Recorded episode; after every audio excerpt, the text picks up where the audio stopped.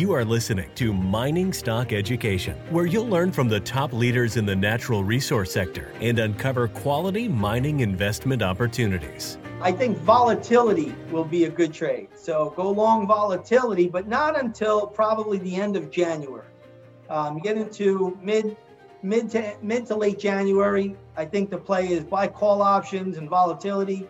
Whether you do it with the VIX index or you do it with the VXX, which is a an ETF for the for VIX. That's going to be the play of the year.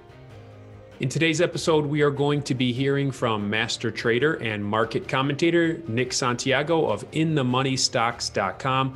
Nick, thanks for coming back onto the show. Let's start with your analysis of GDX and GDXJ. What do you think's going on here? Yeah, well, I still think we have some downside in both. I know I know we had a little bit of a bounce recently, the last uh, week or so. Um, but I think that was just from a severe oversold condition.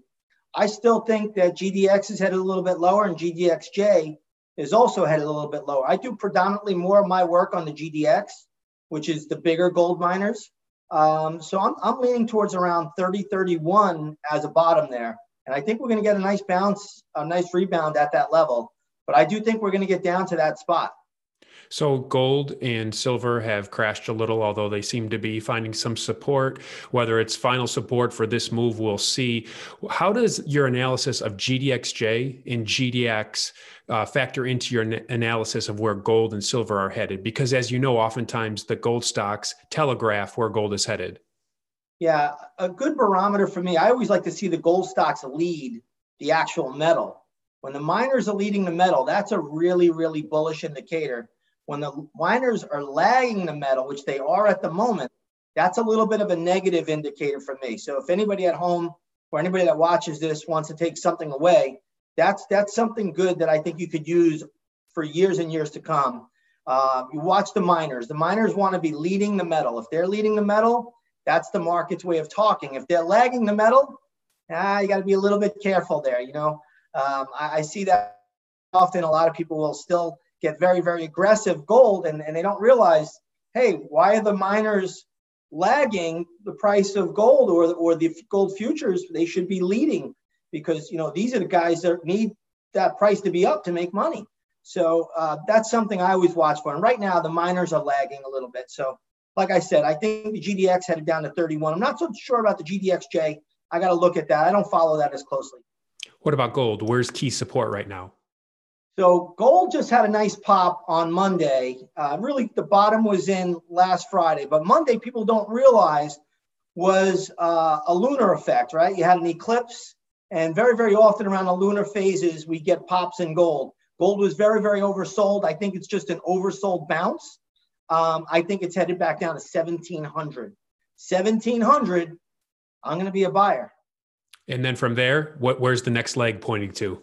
Well, how I do it is I'll look, I'll set a target, uh, a range, a first target, and usually it will be pretty conservative. And once I get to that target, then I can reassess and see where the next target or the next uh, resistance point will be, where there's institutions that are willing to sell.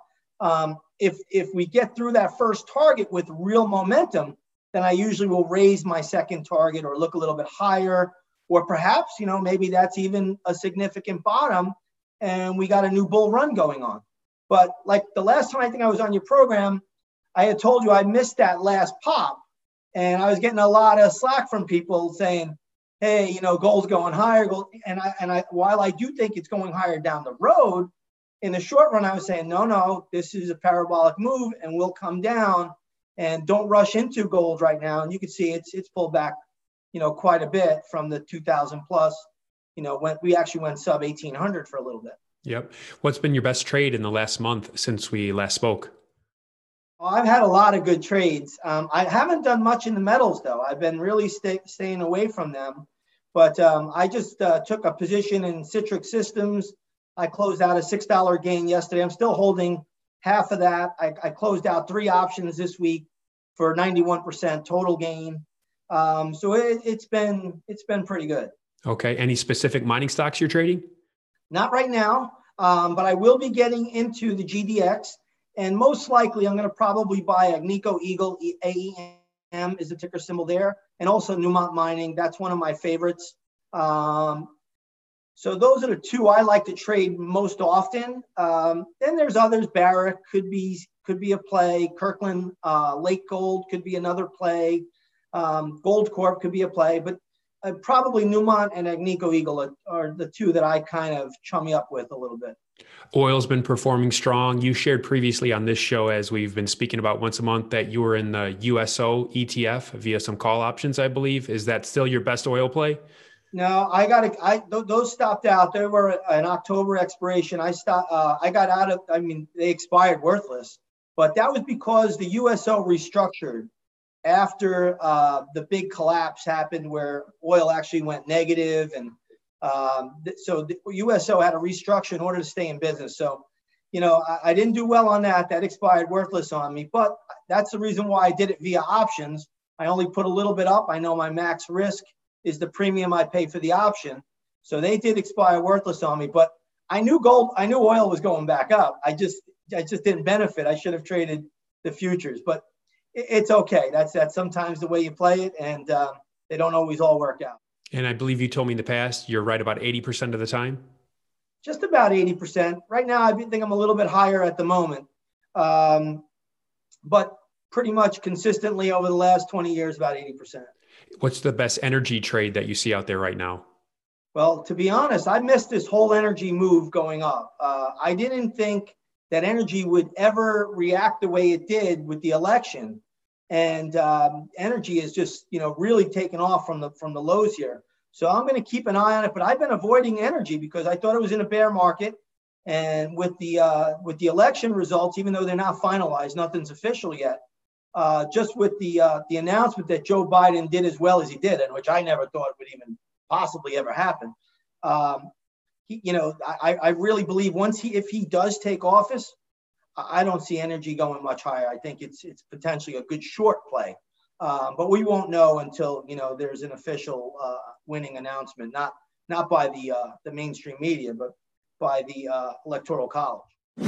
Orefinders Resources is exploring for and developing high grade gold assets in the prolific Abitibi Greenstone Belt of Ontario and Quebec, which has seen over 50 million ounces of historic gold production. Billionaire mining financier Eric Sprott is a strong backer of Orefinders, and insiders own 15% of the company. Listen to CEO Stephen Stewart. We are in this to make a discovery. Uh, we are in this to sell this company and uh, make money just like the rest of our shareholders do. And now it's all about putting the money into the ground and looking for that billion dollar drill hole that we seek. Orefinders trades under ORX in Toronto and under the ticker ORFDF on the OTC. To learn more, go to orefinders.ca. That's orefinders.ca. So you'll make your trading decision regarding the election in February then? Would that be the time frame when you really start to rethink your portfolio? Yeah, I mean, well, I've just avoided the energy sector altogether recently, just simply because uh, uh, they were they were just performing so bad. Um, you know, they didn't really come off the lows until just before the election itself, and uh, the whole market did. The market was pulling back at that time, but you know, the, the irony here, uh, you had energy stocks do really well and financials. Those are the two laggards of 2020, and both of those stock, both of those sectors and industry groups really took off to the upside uh, just prior to the election, and they haven't stopped. They're still strong right now.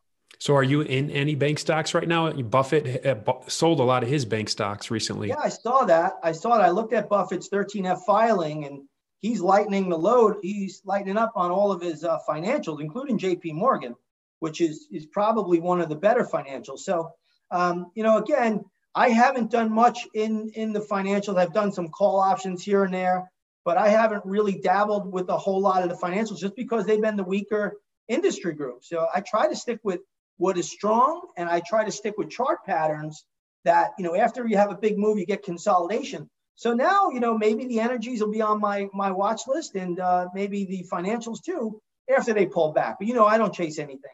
I buy things when they're on sale. You know, it's just like when you go to the supermarket. Um, if they have a two for one, I'm going to jump on that deal but uh, I'm not paying up and you know buying it at the high price. I, I wait for things to pull back to retrace, use a lot of mathematics and everything I do, and then I'll get involved in it. What about the retail sector? Are you in any retail trades right now?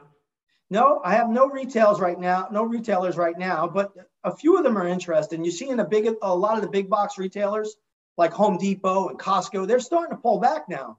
Target's another name pulling back, Best Buy. And then you're seeing stocks that were beaten down like Nordstrom and Macy's and Kohl stores. They're all getting bids. So you're seeing a little bit of a, of a, of a shift from the big box retailers to the beaten down retailers. And, and that's a, a little bit of a positive sign for markets. But, you know, I've been doing a lot of work on my 2021 forecast. And every year I, I model it out and, and I see, you know, I try to give myself a little roadmap of what to expect in the future. We, we're going to have a very, very wild 2021. If people think 2020 was something, wait till you see what's coming up. Can you give be, us any tidbits of what might be a good trade or? Well, yeah, I think volatility will be a good trade. So go long volatility, but not until probably the end of January.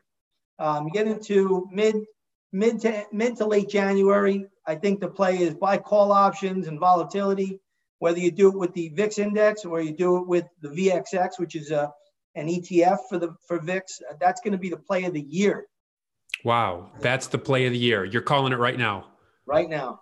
Okay. No matter who's president, no matter if they do stimulus or not, that's the call. Don't matter, don't matter who's in office with this one. Okay. All right. Uh, any trades in the bond with bonds or bond ETFs? Well, I have. I, I own call options. Um, on TBT. I and um, I, I've been in and out of TBT, but as you know, I said on your show, I think yields have bottomed, and I don't mean for you know the next. I mean for the next ten years. So I think bond yields have bottomed. I am looking to get into a TBT. Recently, I was in it. I made money on the first half. I got stopped out of the second half. Then I missed the move on this recent run. So I'm looking to get back in it today. Uh, maybe maybe this afternoon. I don't know. I, I got to look at it. But you know, we're, we're looking at the 10 year now getting towards 1%. And um, once this gets started, you're going to, and that could be something that hurts the market, you know, next year as well if yields go up too much too quickly. But ultimately, bond yields have bottomed. Nick, uh, in the past week, I've watched the dollar bulls get bashed on social media pretty brutally as the dollar has fallen. Where do you expect the dollar to continue to move? Well, the dollar has taken a little bit of a hit and it's gone down. A lot of it has to do with with what's going on in Europe, Europe is probably going to move towards their own cryptocurrency. So that's keeping a bid in the euro right now. It's very, very tricky, the currency market. I've traded the currency market for a long time very successfully. But this time around, I have to say, I, I didn't love what I was seeing on the chart, but I liked, and I still like the dollar. I still think the dollar is going to be the place to be all the way up to around 2024, 2025, although it has dipped, but it's going to set up with an opportunity. It's just not yet. Okay. And last question Bitcoin and cryptos, as you see, Bitcoin has kind of diverged from the gold price. Any commentary here you can provide? Well, you know, you, you get a lot of money managers right now out there, big hedge fund guys, Paul Tudor Jones, all of these guys are promoting uh, Bitcoin. They're all in on it. They're all saying, hey, this is where you want to be. My biggest fear with Bitcoin uh, as a trader is that we could wake up one day and the government could just shut it down. What's to say that can't happen? We just had an election. We're finding out there's tons of fraud in these voting machines. That's probably getting, you know, not reported by the mainstream media. What's to say there can't be fraud or something, you know, going on in a blockchain, right? Blockchain's supposed to cut out the middleman. But my biggest fear is that, you know, once once these governments, uh, you hear about this great reset going on and, and, and a lot of stuff really coming out of Europe and they're already pushing that they're going to put the euro into a crypto, into their own cryptocurrency. Now, do they want Bitcoin competing with them? So, what happens if Bitcoin gets outlawed at these places? That's my biggest fear with Bit with Bitcoin, and uh, I've, I've avoided it. I have a partner that loves it; he's in it all the time, but I, I don't touch it. I don't. I'd rather be in something tangible like gold, or perhaps this bar of silver right here, that's that's what I feel better with. You know, I, am not really so keen on, on the cryptos. that's pretty cool to see. What is that? A 10 ounce bar of silver right there that's, next that's to all your ounce. charts? Just to remind you to invest in tangibles. Yes, that's right. I keep it on my. It's a it's a it's a weight. Keeps all my papers down. Nice. I should do that too.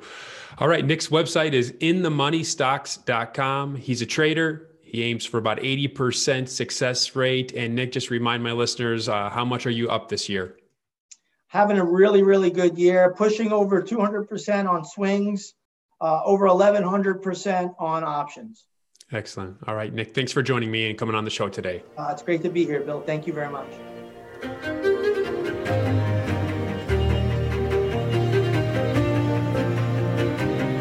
Thank you for listening to Mining Stock Education. Please subscribe and share this show with like minded investors. Connect with us at miningstockeducation.com and sign up for our email list to stay in touch. Much success to you as you learn about, invest in, and profit from mining stocks. The mining business is one that generates gigantic wealth. You know, a good drill hole that converts might cost fifty or hundred thousand dollars, and it might discover something worth a couple billion. There is no sector that I know of that has offered up as many predictable circumstances uh, where there was the possibility, certainly not the certainty, but the possibility of 10 for 1 returns, as there is in small cap and micro cap mining stocks concomitant with that, if you don't do the work, or even if you do do the work and don't discipline yourself on the sell side, there are very few places in the world where you can lose as much money as quickly as in mining stocks, too. I just started to study up on mining stocks and I just became fascinated because this is such a tiny sector and it's so volatile that either you could really you could do really really well or you could pretty much get blown out of the water really quickly. The mining sector is a very risky sector. Take your money very, very quickly. Don't fall in love with stocks. Don't be overly confident and just do your work as best you can. Do your very best, but don't fall in love and don't get too overly confident because um, that's a recipe for disaster. I have met, you know, professional retail investors that have made a tremendous amount of money on the junior mining space. Some of them aren't accredited, and they just they spend their days researching, talking to people, being on the phone, being pouring through financial documents. But it requires commitment.